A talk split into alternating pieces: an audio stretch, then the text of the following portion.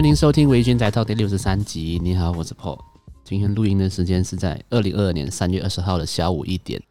呃，今天陪伴录音的酒呢，是昨天我在全家看到了一瓶从来没有买过的，想说试试看。这支酒名字叫做 Kernel Stout Porter，是一个英国的厂牌的黑啤酒。我看它的瓶装上面的描写，就是有焦糖、咖啡，还有呃 roasted barley 是什么？烤过的薏仁吗？就是它的风味感觉很特别了，而且它很有趣的是，它是啤酒罐，可是他说你在喝之前要先摇晃一下这个啤酒罐。然后我就是查了一下，为什么有气的东西要先摇晃才可以喝，才发现原来是他怕那个氮气沉淀到这个罐子的下面，所以你要先摇晃才可以喝。然后今天就在录音的时候开箱，直接试喝看看，因为我真的没有喝过，闻起来就是黑啤酒，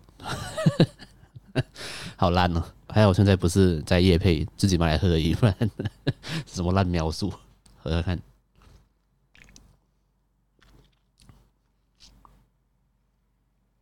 嗯，很像咖啡耶，它有黑啤酒的那个风味，蛮像黑咖啡的，我觉得很赞诶。它闻起来是，如果你上班的时候打开来喝，就是你把它倒出来喝的话，老板可能只是以为你在喝那个气泡水的 Americano，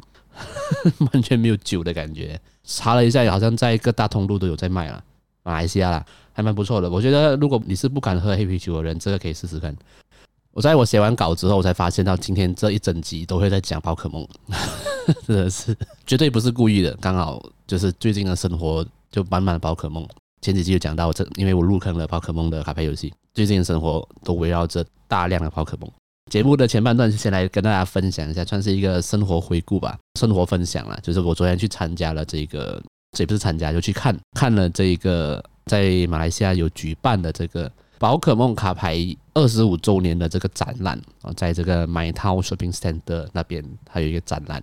这个展览的日期是在十八号到二十七号哦，三月二十七号。所以听众们，你们在收听的当下，其实这个展览是还在的哦。所以大家有兴趣可以去看一下，在 MyTown。那这个展览呢，主要是展览了这个很多的卡牌游戏相关的产品，还有这个游戏机台 Gaole 的这个游戏机台可以试玩，还有这个 Switch 版本的最新的游戏，就是阿尔宙斯的这个宝可梦阿尔宙斯的游戏可以试玩了。现场是这样子，还有就是呃大家比较熟知的、比较喜欢的，就是这个会有人穿着皮卡丘造型的那个 mascot 这样子去在这边跳舞啊、走路这样子。相信我们马来西亚应该很多人看过吧？在因为这个展览在蛮多地方都有。呃，巡回的这个皮卡丘走路的这个 这个活动，这个活动也有在这个展览里面会有啦。那大家有兴趣的话，可以到他们的网站上面查询相关的时间表。呃，我这里是比较推荐的活动呢，是他们他们有在现场有这个宝可梦卡牌游戏的新手教学。就是如果各位听了我的节目，或是在别的地方看到宝可梦游戏相关的资讯的时候，有兴趣想要了解，但是不知道哪里有的哪里有门路，或是不知道要去哪里学习的话，可以来这一个展览这里。呃，在现场呢会有专业的专业的导师，专业的会有专业的工作人员啊，他们会。可以做这一个宝可梦卡牌游戏的新手教学，我其实蛮意外。我昨天去的时候是大概下午快五点半，新手教学是一点到五点，是四个小时。刚好遇到了一个有在现场当这一个卡牌游戏新手教学的导师的一位朋友了。我去问他说：“哎，怎么样？今天会有很多人来学习这个卡牌游戏吗？”然后他跟我说：“他一点到五点就是四个小时没有停过，一直教，一直教，一直教。”我说：“哇！”好赞哦！我以为办这样子的活动可能不会有那么多人来参与了，但是没有想到哇，周末的时候竟然是满的，我觉得很棒啦！就是宝可梦官方有做这样子的活动，然后让更多人了解这个卡牌游戏，让更多人来参与，这样子我觉得很棒。然后在现场呢，活动结束之后，大概晚上七点半，那个原本用来做新手教学的场地呢，就变成了一个开放的场地，让我们这些玩家可以在现场玩游戏了。那昨天我是跟我的表哥，还有另一位 podcaster，就是下班后的 CY 啊，我们有去现场那边看看这个展览，然后想说七点半可以在那边打游戏。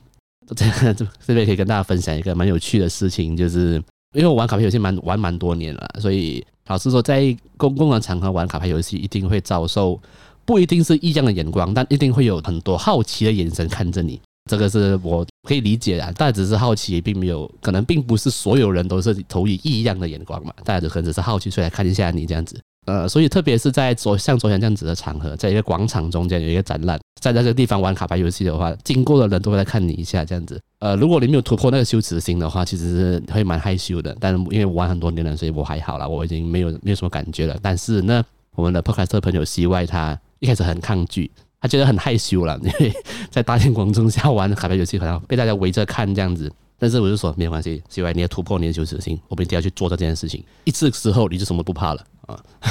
这样子，所以我就还我还是拉他去了，现在我们就去那边玩玩一下卡牌游戏。虽然第一场他还是觉得哎有点不好意思，就没关系啊，我就先跟我表哥玩。所以就呃玩这的时候就很理所当然的啦，就有很多人好奇的眼神跑过来看一下，诶，这里有人在玩了。然后我觉得大家都只是纯粹好奇来看一下这样子，小孩子小孩也好，大人也好，来看一下，诶，大家在干嘛？这样子。我有斜眼看到有几位的眼神是他们很想要了解，但是不好意思来问，因为我们的服装就是一般人的服装啊，我们也不是什么在那边工作人员的服装这样子，所以他们觉得诶，好像来问我们讲完，好像也有点不好意思，所以我们就看了一下，想了解，然后又不好意思就走了，这样子就蛮多这样子的眼神经过我们的身边的，但就啊我也不管了，我只是想要打牌，我就玩了，然后 CY 在旁边看到我们玩了一场过后，他也觉得。就觉得哎，也没有什么好丢脸的了，玩吧啊！就我就在那里待了快一个小时半吧，我就在那里玩玩这个卡牌游戏。在这个过程中，还认识了一位新的朋友啊，就他也是这个卡牌游戏的玩家。然后他想说，他看到这个活动的讯息，知道这里有一个开放的空间可以让。玩家来玩卡牌游戏，他他就想说来看一看，看见没有人，结果看到哎，正好只有我们这桌有人啊，其他的桌都是空的这样子。不过他就觉得很幸运呢、啊，他在这边遇到玩家这样子，就我们认识了一下，是一位这个马来同胞啊，我们的有族的好朋友，他就来看着我们玩啊，玩完了过后我们聊一下天啊，然后他他也跟我们一起玩了一下这个卡牌游戏。我觉得很棒的一点就是，大家透过了这一个游戏这个媒介，很容易的去认识其他人。这是我玩这个卡牌游戏这一个月以来最大的心得。就是即使你不认识你在面前看到的这两个对战的玩家，你完全不认识他们，但是你可以透过以这个游戏的相关的内容去当做开场白，可以开始去聊天啊，可以大家去互相认识。比如说可以聊到呃，平时你都去哪一间卡店打比赛啊，或者是你会经常。到哪间卡店玩啊？或许也会有人介绍说，哎，我平时呃每礼拜五会在那边打比赛，那那边比较多人，我们可以下次可以一起去玩这样子，就一个很好的可以认识到新朋友的一个媒介。呃，不一定只是卡牌游戏啦，像在现场有那个搞欧雷的机台，我相信也有很多人在那边互就互相认识了，就一起打机台啊，一起来交流这个游戏该怎么玩啊。从这个中间就可以认识到很多新朋友，这样子我觉得还不错啊，蛮赞的。聊到新朋友，其实呃，昨天约我的这个好朋友 CY 去现场，但是我忘了跟他说我有约我的表哥一起去，所以当下讲到的时候，我觉得哎，我好像做了一件不太对的事情，我应该要先跟 CY 讲，表哥会一起来，但是我没有讲到，真是不好意思。当下我呃意识到我好像做了一件不对的事情的时候，我就发现，哎，等下如果一起吃饭的话，会不会很尴尬？完了，我没有想到这件事情，我满脑子只想着等下一起打牌而已。可是打牌之前我要先吃饭，怎么办？有点尴尬，会不会很尴尬？完了怎么办？哎，结果吃饭的时候完全没有尴尬，因为我们全程都在聊这个卡牌游戏的事情。因为就是因为有这样子的一个媒介，让可能不太认识的两个人或者一群朋友都可以很自然的去聊天、去交流。我觉得他们还蛮有趣的啦，有接触到这个卡牌游戏，然后又可以透过一个很有趣的事情，让彼此之间可以有联系，然后可以很容易的交到朋友。对，我觉得很棒。这个展览是到二十七号啦。啊，其实当下我原本是现场是想要拍一个影片，然后可以放上 YouTube 给大家看一看，但就现场太多人了。在现场呢，有其他有在做 YouTube 相关内容的 YouTuber 有在现场拍影片，我才意识到，其实做 YouTube 真的不是每个人都可以做的。首先，你一定要抛开你的羞耻心，再来是你自己本身必须要很爱拍影片这件事情，才可以在大庭广众下不顾其他人的眼光，直接大大大声的在拍影片内容，在表演这样子，我觉得真的很厉害。你必须的是一个热爱在镜头面前表演的人才可以做。我之后会打算每一个月会拍一个影片放在 YouTube 上面，但我的影片可能就跟大家熟知的 YouTuber 的 影片的方式可能就不太一样了，因为我觉得我是一个比较害羞的人，我没办法在镜头面前就是表演啊。所谓的表演是说很专业的主持啊，然后带镜头啊，带大家看现场，这些都是很专业的表演性质。对我来说，然后我觉得我实在是没办法做到这样子的事情了。这也是为什么我会选择做 Podcast 录声音嘛。那所以今天就用这个。讲故事的方式，再带大家了解一下这一个现场的状况。那大家，如果你是宝可梦卡牌游戏的玩家，可以到现场去认识其他的玩家。那如果你从来没有接触过这个卡牌游戏，有兴趣想要学习的话，也也可以到现场去他们有做这个新手的教学。那如果你对卡牌游戏没有兴趣，但是你很喜欢宝可梦，那你也可以到现场去看看看皮卡丘，然后可以看看他们的周边商品，可以做购买这样子。好，那我们休息一下，马上回来。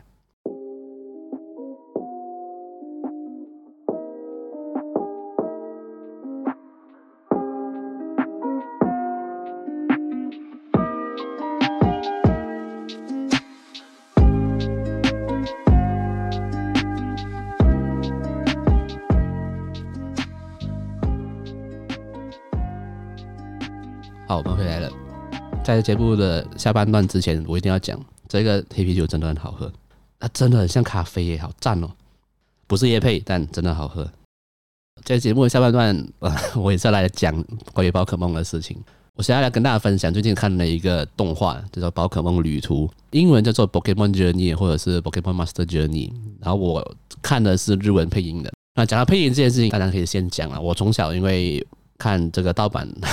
我们 C V C D 长大的小孩，我们的马来西亚的那个小时候的那个年代哈，大部分的盗版 CD 都是从香港来的，所以我们从小看的宝可梦啊，还是这个数码宝贝啊，都是粤语配音的，所以在我脑中的宝可梦一直以来都是粤语的声音在我脑里。在那之后看到不管是英文配音、中文、日文配音，我都觉得蛮蛮不习惯的啦。所以我从最一开始的第一部动画。之后我就没有看过任何关于宝可梦的这个动画了，但因为最近开始玩了宝可梦卡牌游戏的缘故啦，所以想要找一找最新的这一个动画来看一下，这样子，所以我决定选择的是这个日文配音的啦。马来西亚的 Netflix 上面可以看得到，它是只有英文跟中文配音啊。大家如果习惯的话啦，大家习惯这两个语言的配音的话，可以去 Netflix 上面看。但是我选择的是日文配音的。接下来跟大家分享一下看了这个宝可梦旅途的一些心得哈。它目前出到一百零一集了，但我们我我是看到了第三十二集而已。这个宝可梦旅途的故事啊，就是一样，主角小智嘛，对不对？小智在剧中呢，有第二男主角叫做小豪，日文名字叫 Go。这个 Go 呢，就是呃 Pokemon Go 的这个 Go 了。然后这一个第二男主角呢，跟以往的小智的伙伴比较不一样的是，这个 第二男主角他的在这个故事里面的梦想是收服所有的宝可梦，最后再收服梦幻。简单来讲，就是一个 收集狂人。大家如果有印象的话，在前几部的宝可梦的动画里面，通常主角的伙伴们都是，比如说第一部动画来讲，那个他的这小智伙伴小霞，他是这个水道馆的馆主嘛，所以他是对水属性的宝可梦有特别的喜爱，然后会很怎么讲，很照顾、很热爱他的水属性宝可梦这样子。就是在第一代以来，小智的伙伴们都会跟小智一样。特别的喜欢、跟疼爱、跟保护那几只属于他们自己的宝可梦，但是这一代的这个这个 Go 这个第二男主角却是一个，他根本没有把宝可梦当做当做宝可梦，他只当做一个收集图鉴的一个道具而已。看到宝可梦就丢球，甚至有的戏称是一球超人啊，就是就是 他看到宝可梦就丢球，因为这款宝可梦的心情了，看到就丢，就是想要收集图鉴而已。那我在 YouTube 看到有人解说是说这个小豪日文 Go 嘛，所以它有点像是把它比喻成这个 Pokemon Go 这个手机的游戏的一个代名词。在 Pokemon Go 里面，的确就是呃玩家就只是收集图鉴而已嘛。它呃虽然是在有也是有战斗啦，但它主要的玩法还是收集图鉴吧。所以它可能用这样子的一个方式去带入了这个角色，然后让。因为 Pokemon Go 才接触到宝可梦这个 IP 的人，可以有一个一个共感吧，可以更理解到哦，宝可梦的世界是什么，所以还是用 Go 的这个角色去带入这个故事里面。我觉得他这样做是没有错的，因为毕竟宝可梦这个 IP 太久了，所以一定会有新加入的观众、新加入的玩家，然后不了解以前的宝可梦的性质，然后可能只接触了手机版的这个 Pokemon Go 的游戏。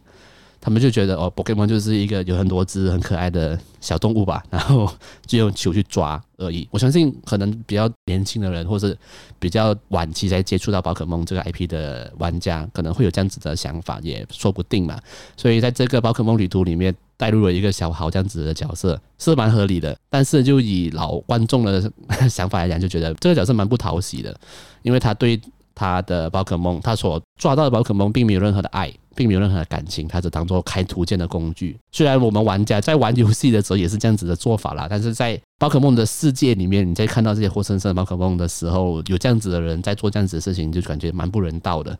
所以就他是个蛮不讨喜的第二男主角。呃，但小智就一样嘛，小智就是一样热血的战斗战斗青年，会舍身保护自己的宝可梦的的这个形象还是一样的，至少跟二十年前我看到的这个小智是一样的啦。呃，再来是因为我太久没有在看这个宝可梦的动画，我就我在现年二十六岁的一个一个青年中青年哦，我在看宝可梦对战的时候，竟然是会眼泪飙出来了，我也不知道冲他笑。第一次觉得看，因为因为看这样子的动画哭出来是很好笑的事情。我我第一次觉得自己很好笑，就为什么皮卡丘在战斗中快输了，然后凭着这一口气站起来再反击，然后再躺下来很累这样子，然后就累倒了的那种心情，我还是我看到我还是会想哭，我也不知道我在干嘛。一个